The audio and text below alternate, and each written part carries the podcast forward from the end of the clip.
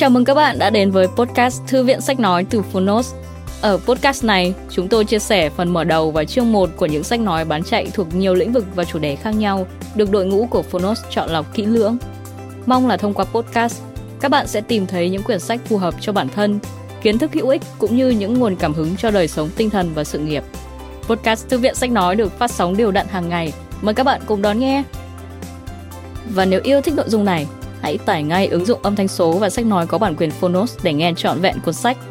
Ngoài ra, Phonos còn sở hữu hàng ngàn nội dung hấp dẫn khác như tóm tắt sách, ebook, thiền, chuyện thiếu nhi, chuyện ngủ, nhạc chủ đề, vân vân. Còn bây giờ, hãy cùng lắng nghe chương 1 của cuốn sách hôm nay nhé!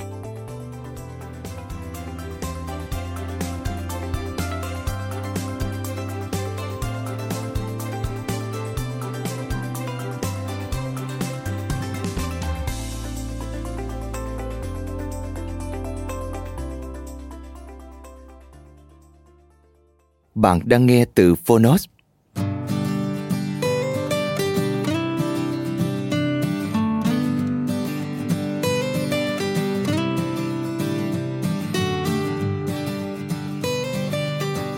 Sức mạnh của khoảnh khắc Tại sao một số trải nghiệm lại mang tới tác động phi thường? Tác giả Chip Heath và Dan Heath Tác giả của Thay đổi tạo thông điệp kết dính và quyết đoán. Người dịch Võ Công Hùng Độc quyền tại Phonos Phiên bản sách nói được chuyển thể từ sách in, theo hợp tác bản quyền giữa Phonos với nhà xuất bản trẻ.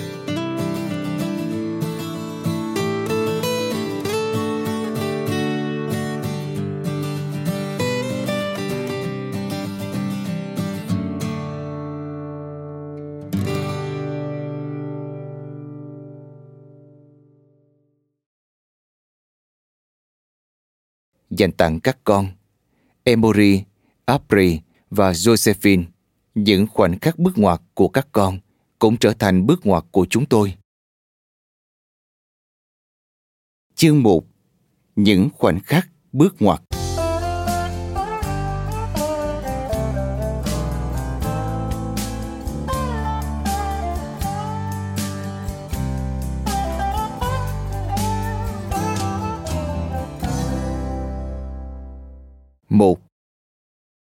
Chris Babick và Donald Cameron ngồi nhâm nhi trong một quán rượu ở Houston, lắng lại sau ngày dài cực lực 14 tiếng vận hành ngôi trường công đặc cách non trẻ của mình. Họ đang húp bia, xem kênh ESPN và chia nhau chiếc bánh pizza Tomston, loại đồ ăn duy nhất quán phục vụ.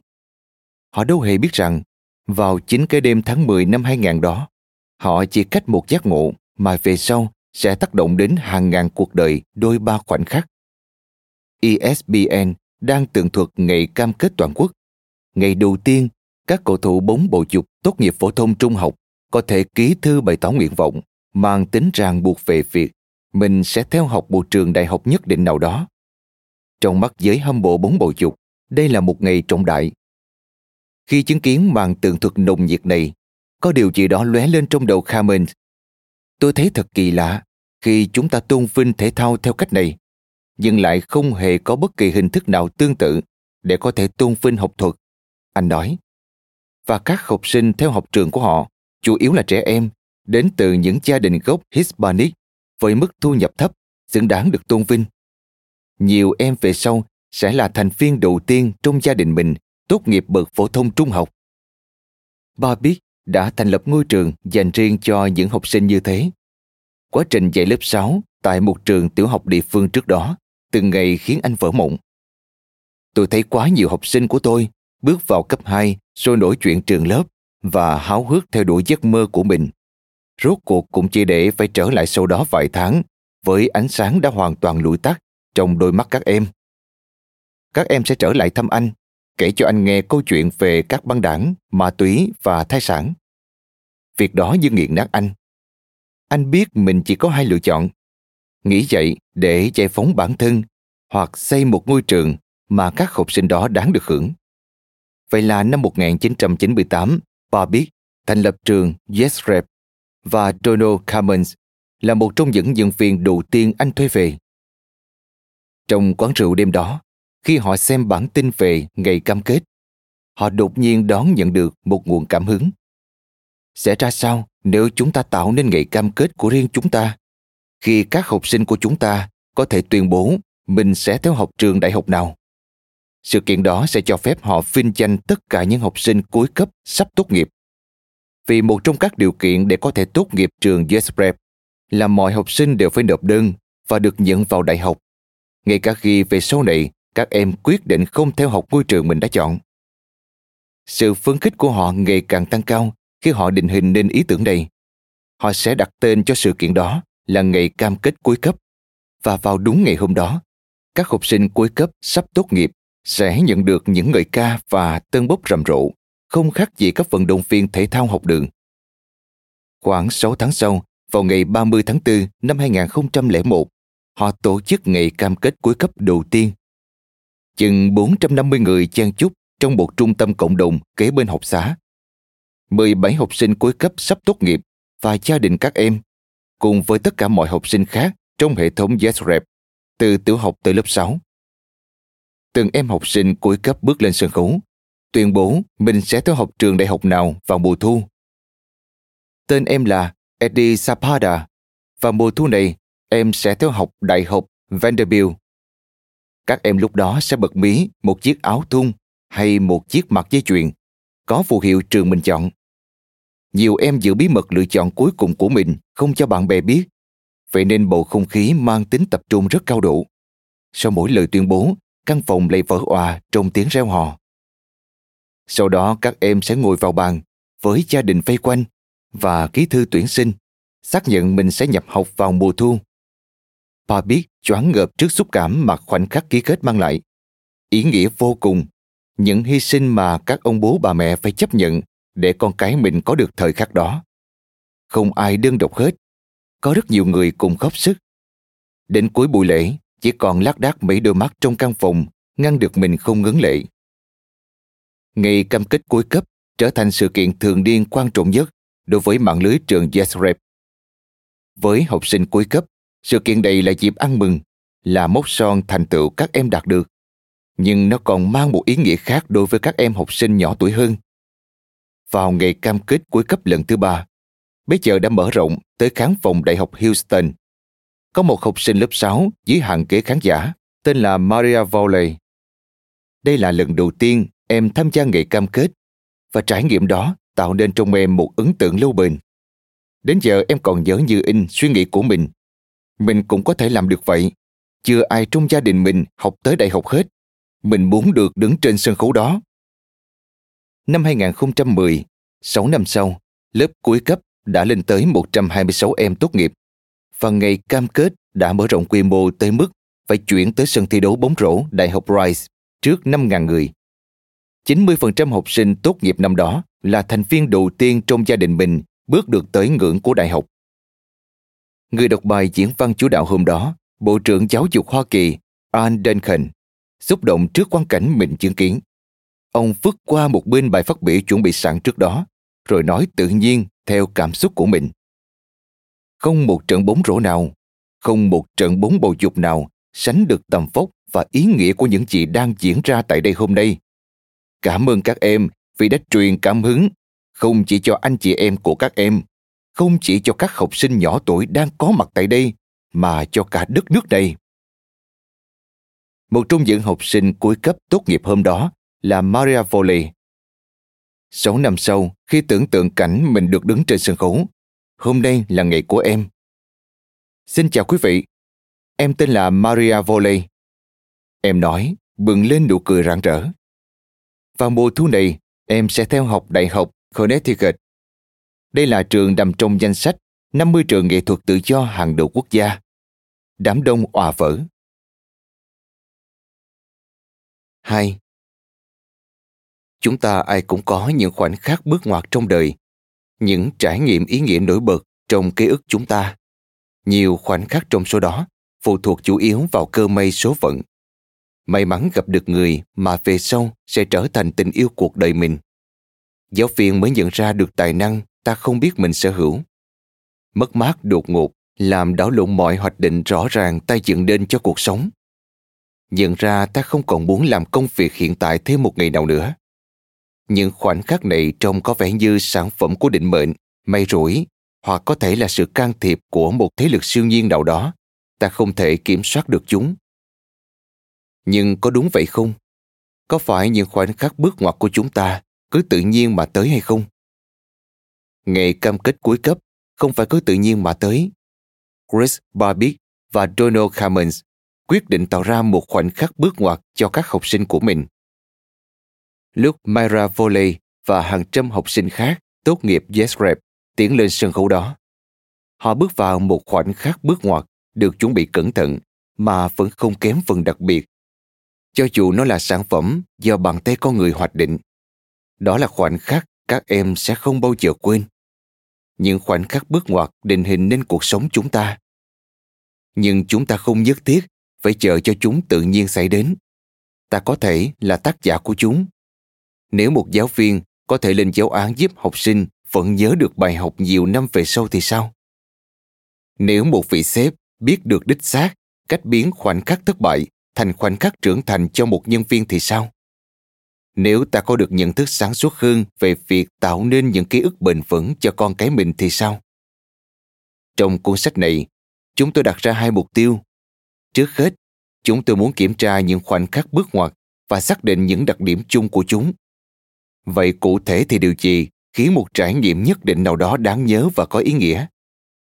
Nghiên cứu của chúng tôi cho thấy những khoảnh khắc bước ngoặt đều có chung một hệ thống các yếu tố giống nhau. Thứ hai, chúng tôi muốn cho bạn thấy chính bạn cũng có thể tạo ra những khoảnh khắc bước ngoặt bằng cách sử dụng các yếu tố đó như thế nào. Tại sao lại phải tạo ra chúng? Để làm phong phú thêm đời sống của bạn, để kết nối với xung quanh, để tạo nên ký ức, để cải thiện trải nghiệm mà khách hàng, bệnh nhân hay đồng nghiệp của bạn nhận được.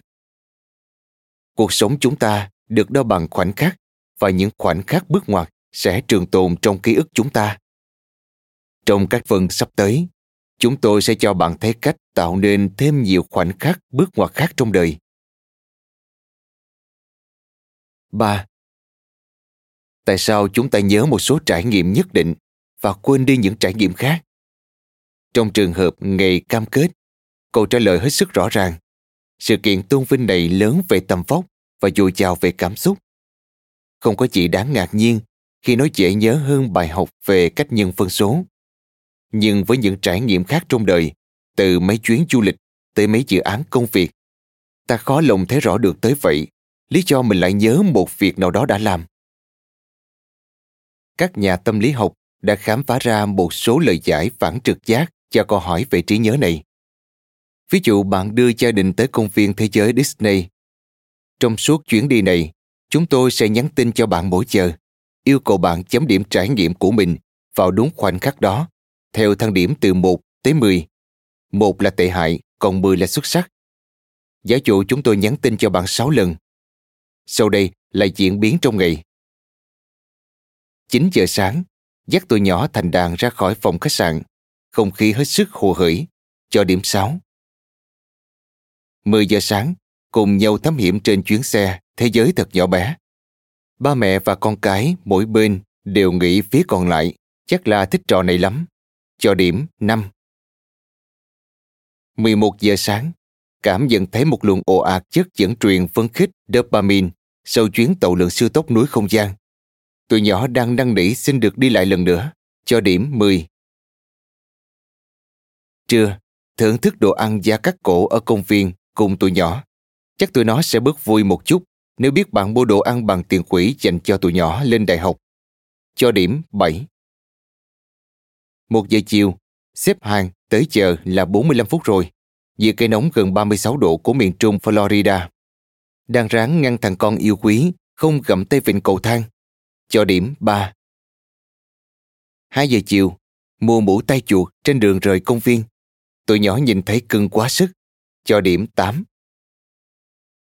Để đi đến tổng kết chung trong ngày, ta có thể dễ dàng lấy bình quân số điểm 6,5, một ngày khá ổn. Giờ ví dụ như chúng tôi lại nhắn tin cho bạn thêm một lần nữa, ít tuần sau đó, và yêu cầu bạn chấm điểm tổng kết chung trải nghiệm Disney của mình. Một dự đoán khá phải chăng về câu trả lời của bạn sẽ là 6,5 vì đó là điểm số tổng hòa cả những lúc vừa ý lẫn những lúc không vui trong ngày. Nhưng các nhà tâm lý học sẽ nói dự đoán đó trật lất. Họ sẽ dự đoán rằng nhìn lại ngày chung ngoạn Disney của gia đình bạn, mức điểm chung bạn đưa ra sẽ là chính. Lý do là vì nghiên cứu cho thấy khi nhớ lại một trải nghiệm nào đó, chúng ta phớt lờ hầu hết những gì diễn ra và thay vào đó chỉ chú ý một số khoảnh khắc đặc biệt. Cụ thể là hai khoảnh khắc sau đây sẽ nổi bật lên đi chuyến tàu lượn núi không gian và mua mũ tay chuột. Muốn hiểu vì sao hai khoảnh khắc này lại quan trọng hơn những khoảnh khắc khác, ta hãy cùng tìm hiểu một số khía cạnh tâm lý ẩn đằng sau. Hãy xem xét một thí nghiệm mà những người tham gia phải trải qua ba thử thách đau đớn. Trong thử thách thứ nhất, họ nhúng bàn tay trong 60 giây vào các xô chứa nước lạnh dưới 14 độ C. Xin lưu ý nước dưới 14 độ C gây cảm giác buốt hơn rất nhiều so với không khí 13 độ C. Thử thách thứ hai cũng tương tự, trừ việc họ phải nhúng tay trong nước lạnh 90 giây thay vì 60 giây. Và trong 30 giây cuối, nước sẽ ấm lên mức 15 độ C. Nửa phút đó vẫn gây khó chịu, nhưng rõ ràng là bớt khó chịu hơn mức lạnh trước đó đối với hầu hết người tham gia. Xin lưu ý, các nhà nghiên cứu giám sát thời gian rất cẩn thận, nhưng người tham gia không được thông tin về lượng thời gian tiến hành thí nghiệm. Đến với trải nghiệm đầu đớn thứ ba, những người tham gia được quyền lựa chọn. Bạn thích làm lại thử thách đầu tiên hơn hay là thử thách thứ hai? Đây là câu hỏi dễ. Cả hai thử thách đều có 60 giây đầu đớn y hệt nhau. Còn thử thách thứ hai thì cộng thêm 30 giây bớt đau hơn một chút. Vậy nên cũng không khác gì hỏi. Bạn muốn bị tác liên tục vào mặt trong 60 giây hay là 90 giây? Thế nhưng 69% lại chọn phần thử thách dài hơn các nhà tâm lý học đã gỡ nút thắt những lý do dẫn tới kết quả kỳ lạ này. Khi con người đánh giá một trải nghiệm nào đó, họ có xu hướng quên đi hoặc phớt lờ độ dài của nó. Hiện tượng này được gọi là bỏ ngỏ thời gian. Thay vào đó, dường như họ chấm điểm trải nghiệm dựa trên hai khoảnh khắc then chốt. Một, khoảnh khắc tuyệt nhất hoặc tệ nhất, đó gọi là đỉnh điểm. Và hai, kết thúc. Các nhà tâm lý học gọi đó là quy tắc đỉnh điểm, kết thúc. Vậy nên trong ký ức những người tham gia, khác biệt giữa 60 và 90 giây bị xóa nhòa. Đó là sự bỏ ngỏ thời gian. Và điều nổi bật hơn cả đối với họ là phần thử thách dài kết thúc dễ chịu hơn phần thử thách ngắn. Cũng sẽ được nói là cả hai phần thử thách đều có khoảnh khắc đầu đớn đỉnh điểm tương tự nhau, gần mốc ở giây thứ 60. Nghiên cứu này giải thích tại sao khi hồi tưởng lại trải nghiệm Disney của mình, bạn chỉ nhớ núi không gian, đỉnh điểm và tai chuột kết thúc. Mọi thứ khác có xu hướng mờ phai. Hệ quả là ký ức của bạn ưu ái ngày hôm đó hơn rất nhiều so với mức điểm chấm theo từng giờ đồng hồ mà bạn đưa ra. Quy tắc đỉnh điểm kết thúc ứng đúng với rất nhiều dạng trải nghiệm. Hầu hết các nghiên cứu liên quan đều có xu hướng tập trung vào các trải nghiệm ngắn hạn, thân thiện với phòng thí nghiệm, xem một số đoạn phim, chịu đựng mấy âm thanh khó chịu, vân vân. Trên những khung thời gian dài hạn hơn, các định điểm tiếp tục gây ảnh hưởng nhưng tầm quan trọng tương đối của hồi kết phai nhạt đôi phần. Phần khởi đầu cũng có sức ảnh hưởng. Khi hỏi các cựu sinh viên về ký ức của họ nơi giảng đường đại học, tới 40% kỷ niệm đến từ tháng 9 và làn ranh giữa khởi đầu và kết thúc có thể nhòe đi nếu ta chuyển đến thành phố khác sống vì công việc mới. Vậy gọi là kết thúc, là khởi đầu hay cả hai? Đó là lý do tốt hơn hết, ta nên nói tới bước chuyển, là tổng hòa của cả kết thúc và khởi đầu. Một điều không thể chối cãi là khi đánh giá các trải nghiệm của mình, chúng ta không tính bình quân xúc cảm theo từng giờ từng phút. Thay vào đó, chúng ta có xu hướng ghi nhớ những khoảnh khắc cột mốc, những đỉnh điểm, những hố sâu và những bước chuyển. Đây là bài học quan trọng cho bất kỳ ai làm trong ngành dịch vụ, từ nhà hàng, cơ sở y tế cho tới tổng đài và trung tâm làm đẹp chăm sóc sức khỏe, nơi thành công gắn liền với trải nghiệm của khách hàng. Hãy xem xét trường hợp khách sạn lưu đài mầu nhiệm. Tính tới thời điểm ra đời cuốn sách này, vẫn là một trong ba khách sạn được đánh giá cao nhất Los Angeles, LA, trong số hàng trăm khách sạn. Nó cùng khách sạn bốn mùa ở đồi Beverly và Ritz-Carlton, Los Angeles, bỏ xa mọi đối thủ cạnh tranh các đánh giá về lâu đài mầu nhiệm hết sức tuyệt vời. Trong số hơn 2.900 đánh giá trên TripAdvisor, hơn 93% lượt khách đánh giá khách sạn này ở mức xuất sắc hoặc rất tốt. Thế nhưng có gì đó hơi kỳ lạ về vị trí xếp hạng của khách sạn này. Nếu lướt qua hình ảnh về khu nghỉ dưỡng này trên mạng, bạn không đời nào kết luận đó là một trong những khách sạn tốt nhất LA.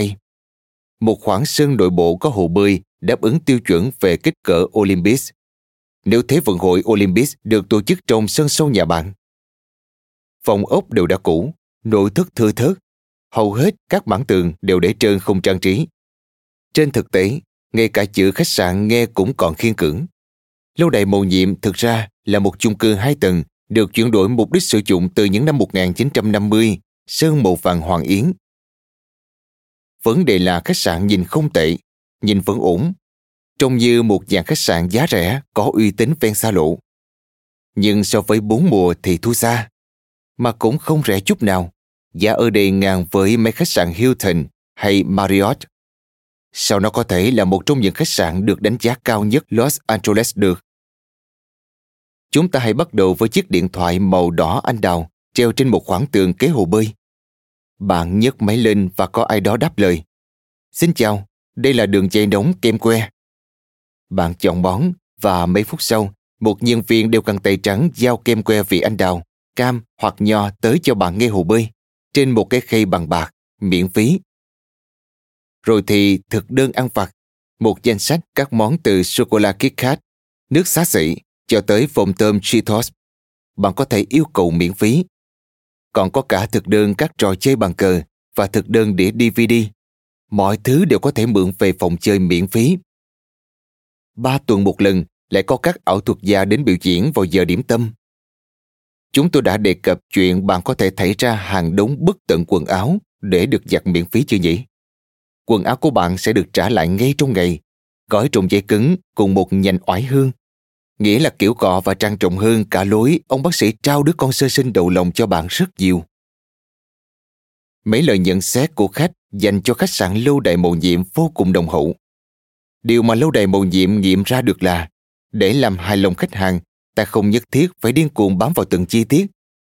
Khách hàng sẽ tha thứ mấy hồ bơi nhỏ lẫn lối bày trí phòng ốc đơn sơ, miễn sao có được đôi ba khoảnh khắc diệu kỳ Điều đáng ngạc nhiên về những trải nghiệm dịch vụ xuất sắc nằm ở chỗ, chúng hầu hết đều rất dễ quên và lâu lâu mới nổi bật. Vậy khi ta gọi điện cho đường dây đóng kem que, đó có phải là một khoảnh khắc bước ngoặt không? Xét trong bối cảnh cả một đời người thì chỉ nhiên là không. Thật khó mà tưởng tượng ra lời ăn năn trên giường hấp hối, giả như lúc đó mình chọn vị nho. Nhưng xét trong bối cảnh một chuyến du lịch thì sao? Dĩ nhiên đó là một khoảnh khắc bước ngoặt khi các du khách kể cho bạn bè họ về chuyến du lịch tới Nam California, họ sẽ nói Tụi này tới Disneyland và tụi này thấy đại lộ danh vọng. Rồi tụi này ở một khách sạn tên là Lâu Đài Mầu Nhiệm và bộ sẽ không tin nổi đâu. Họ đặt một cái điện thoại kế hồ bơi. Đường dây đóng kem que là một trong những khoảnh khắc định hình nên cả chuyến đi. Và đó là một khoảnh khắc do bàn tay con người tạo ra. Một dạng khoảnh khắc mà các khách sạn khác không chẩn chủ được. Các sân vườn thuộc hệ thống Marriott đều là những chốn đẹp đẽ. Nhưng bạn có hình dung ra được cảnh mình trầm trồ về chúng trước mặt một người bạn hay không? Luận điểm ở đây rất đơn giản. Một số khoảnh khắc có ý nghĩa hơn những khoảnh khắc khác rất nhiều lần. Với du khách, đường dây nóng kem que là một trải nghiệm 15 phút phục sáng trên đền chuyến nghỉ mát kéo dài 2 tuần. Với học sinh ở Yesrep, ngày cam kết cuối cấp là một buổi sáng duy nhất nổi bật trên hành trình rộng rã 7 năm. Nhưng chúng ta có xu hướng phớt lờ sự thật này. Chúng ta không giỏi đầu tư vào những khoảnh khắc như thế. Ví dụ, một thầy giáo lên giáo án lịch sử cho học kỳ, nhưng mỗi tiết học đều nhận được sự lưu tâm tương đối ngang bằng nhau, không hề có nỗ lực hình thành những khoảnh khắc đỉnh điểm. Hoặc một bà giám đốc lèo lái doanh nghiệp qua giai đoạn phát triển nhanh tự thôi đưa, nhưng không có gì đáng kể giúp phân biệt tuần làm việc này với tuần làm việc tiếp sau. Hoặc chúng ta dành trọn cuối tuần bên con cái, nhưng trong ký ức chúng ta, tất cả những khoảng thời gian đó đều bị trộn lẫn vào nhau. Chúng ta phải làm sao mới đánh bại được sự cao bằng đầy và tạo nên những khoảnh khắc có ý nghĩa. Hãy bắt đầu bằng những điều căn bản nhất. Hiện tại chúng ta đang định nghĩa khái niệm khoảnh khắc bước ngoặt ra sao. với lối dùng phổ thông, thuật ngữ này được áp dụng theo nhiều cách khác nhau. Một số người dùng nó để diễn tả những thời khắc kịch tính khi phẩm chất cá nhân bị đem ra thử thách, chẳng hạn như trường hợp người lính thể hiện lòng dũng cảm trong trận chiến. Những người khác sử dụng thuật ngữ này thoải mái hơn, gần như tự đồng nghĩa với khái niệm những tác phẩm tuyệt vời nhất. Ví dụ, khi tìm kiếm thuật ngữ này trên mạng, ta sẽ thu được các kết quả kiểu như những khoảnh khắc bước ngoặt của truyền hình thập niên 70. Đây ắt hẳn phải là một danh sách khiêm tốn. Trong phạm vi cuốn sách này, khoảnh khắc bước ngoặt được định nghĩa là một trải nghiệm ngắn vừa đáng nhớ vừa ý nghĩa. Khái niệm ngắn ở đây mang tính tương đối.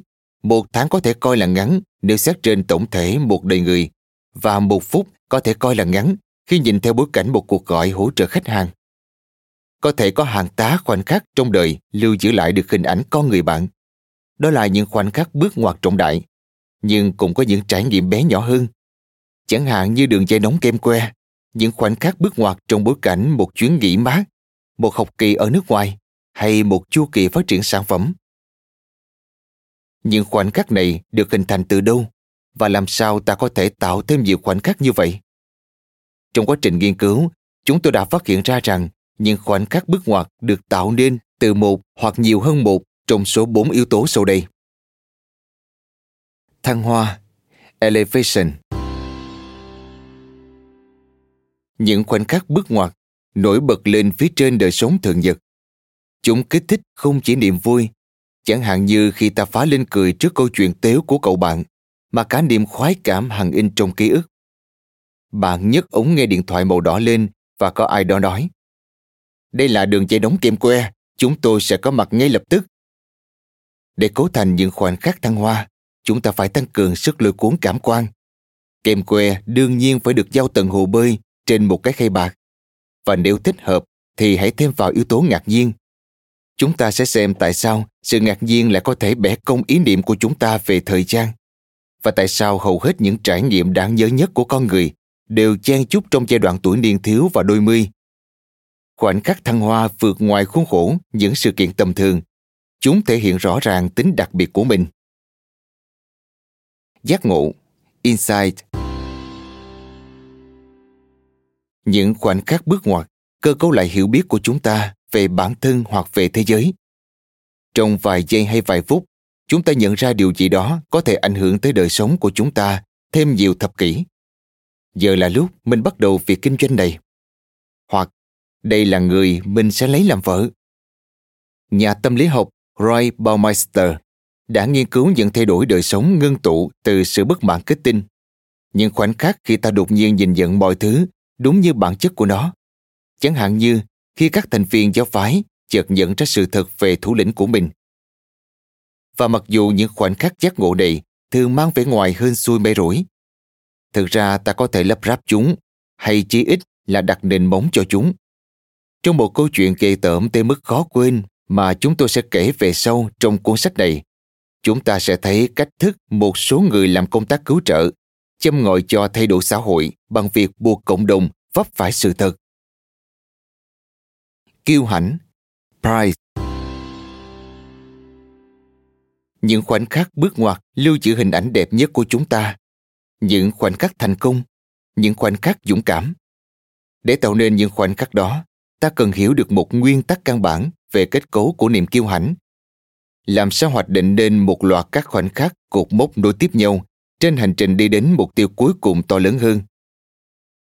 Ta sẽ thám hiểm xem video chương trình từ trường kỳ tới 5K lại thành công đến vậy, lại hiệu quả đến vậy trong việc thúc đẩy thói quen tập thể dục so với câu mệnh lệnh đơn giản hãy chạy bộ nhiều hơn. Và ta sẽ nghiệm ra đôi điều bất ngờ về những hành động dũng cảm và hiệu ứng gợn sóng đáng ngạc nhiên mà chúng tạo ra. Kết nối, connection. Các khoảnh khắc bước ngoặt đều mang tính xã hội.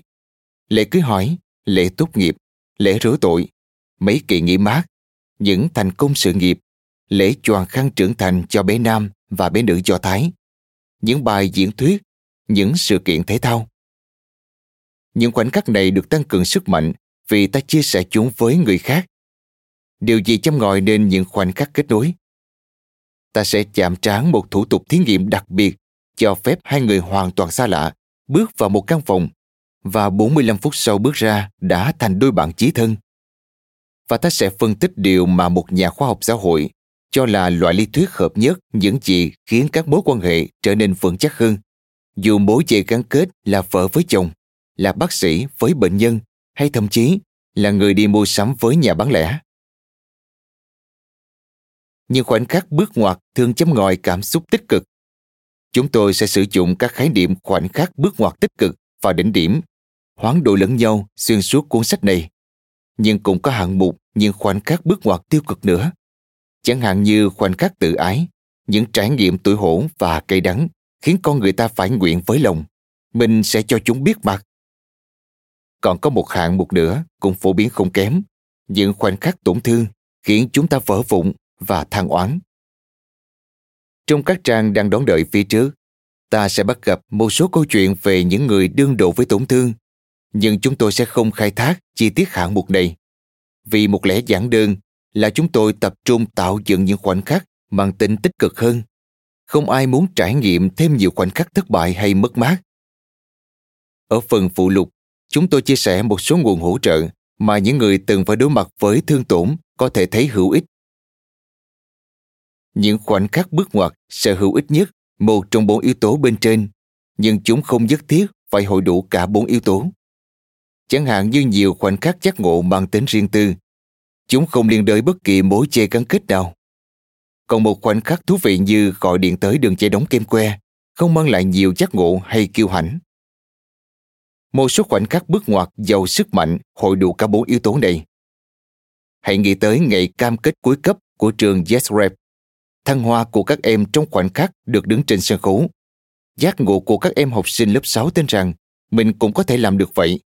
Niềm tự hào được nhận vào đại học và mối dạy kết nối chia sẻ ngày đặc biệt đó với một khán đài chật kín hàng ngàn người cổ vũ. Xin nghe phần chú thích để tham khảo một số mẹo giúp dễ nhớ khuôn khổ xây dựng những khoảnh khắc bước ngoặt. Nói thêm, có thể bạn đã để ý thấy nếu hoán đổi vị trí chữ giác ngộ insight và kêu hãnh price, bạn sẽ có một từ viết tắt tiện dụng EPIC, hoành tráng. Chúng tôi có nhiều cảm giác trái chiều về chuyện này.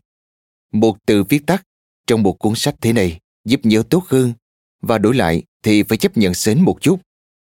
Trong quá khứ, chúng tôi thường vui vẻ chấp nhận chuyện đổi chắc này. Chúng tôi đã vận dụng hai từ viết tắt trong những cuốn sách trước nhằm giúp độc giả nhớ được các khuôn khổ tương ứng. Với cuốn sách này, chúng tôi quyết định ngược lại. Thứ nhất, chúng tôi không muốn khuyên bạn theo đuổi những khoảnh khắc hoành tráng. Một số câu chuyện bạn sẽ tiếp xúc đúng là phù hợp với lối miêu tả đó, nhưng nhiều câu chuyện khác lại hết sức nhỏ bé và mang tính cá nhân, hoặc đau đớn nhưng lại giúp lột xác. Hoành tráng nghe có vẻ quá đầu to bu lớn, nhưng đồng thời cũng quá nông cạn. Thứ hai, và đây chỉ là thất bại của riêng chúng tôi. Chúng tôi không thể đọc chữ hoành tráng mà không hình dung từ đó được thúc ra từ một tay chơi lướt sống đang phê thuốc. Giờ thì bạn hiểu ý chúng tôi rồi đúng không? Vậy nên, tóm lại, nếu từ viết tắt EBIC giúp bạn nhớ được đủ bốn yếu tố, vui lòng tùy nghi sử dụng. Nhưng đây sẽ là lần cuối cùng chúng tôi nhắc tới nó quay lại nội dung chính. Đôi khi các yếu tố này có thể mang tính cá nhân vô cùng. Đâu đó nơi máy ấm của bạn có một chiếc rương báo chứa đầy những thứ quý giá đối với bạn, nhưng lại vô giá trị trong mắt người khác. Đó có thể là một cuốn sổ lưu niệm, một ngăn kéo trong tủ đồ hay một chiếc hộp trên các máy. Có thể một số kỷ niệm bạn hết lòng yêu thích nên đã gắn lên cửa tủ lạnh để nhìn thấy chúng mỗi ngày. Dù rương báo của bạn nằm đâu, nội dung ẩn chứa nhiều khả năng cũng bao gồm bốn yếu tố mà chúng ta bàn luận nãy giờ. Thăng hoa Một lá thư tình, cuốn vé, chiếc áo thun bạc nhiều đến sờn vải. Những tấm thiệp tô màu bừa bãi con cái dành tặng khiến bạn nở nụ cười hạnh phúc. Giác ngộ Những lời trích dẫn hoặc bài viết làm bạn lay động. Những cuốn sách khiến bạn thay đổi thế giới quan những đoạn nhật ký lưu giữ được suy nghĩ của bạn. Kiêu hãnh Ri băng, phiếu liên lạc, giấy khen, băng cấp, thiệp cảm ơn, giải thưởng. Ta cứ thấy đau nhói tới mức phi lý khi phải vứt bỏ một chiến lợi phẩm của mình. kết nối. Ảnh cưới, hình chụp chuyến du lịch, ảnh gia đình, hình chụp Giáng sinh trong bộ áo len gớm ghiếc, rất nhiều hình ảnh. Có lẽ là thứ đầu tiên bạn sẽ chụp lấy khi căn nhà bốc cháy. Tất cả những thứ bạn đang chỉnh chữ về bản chất đều là tàn dư những khoảnh khắc bước ngoặt trong đời bạn. Bạn cảm thấy như thế nào khi hồi tưởng lại những thứ chứa trong chiếc rương báo của mình? Sẽ ra sao nếu bạn có thể mang lại chính cảm giác đó cho con cái, học sinh, đồng nghiệp và khách hàng của mình? Mỗi khoảnh khắc đều có ý nghĩa và chúng ta sẽ bỏ lỡ một cơ hội hết sức lớn lao khi phó thác khoảnh khắc cho may rủi. Giáo viên có thể truyền cảm hứng, nhân viên điều dưỡng có thể xoa dịu nỗi đau, công chức nhà nước có thể mang lại niềm vui, chính trị gia có thể đưa mọi người lại gần nhau và các quản lý có thể thúc đẩy nhân viên phát triển. Tất cả những gì cần có là đôi chút tri thức và tầm nhìn xa. Đây là một cuốn sách viết về sức mạnh của những khoảnh khắc và sự thông thái của việc định hình nên chúng. Cảm ơn các bạn vì đã lắng nghe podcast Thư viện Sách Nói. Podcast này được sản xuất bởi Phonos, ứng dụng âm thanh số và sách nói có bản quyền dành cho người Việt. Hẹn gặp lại các bạn ở những tập tiếp theo.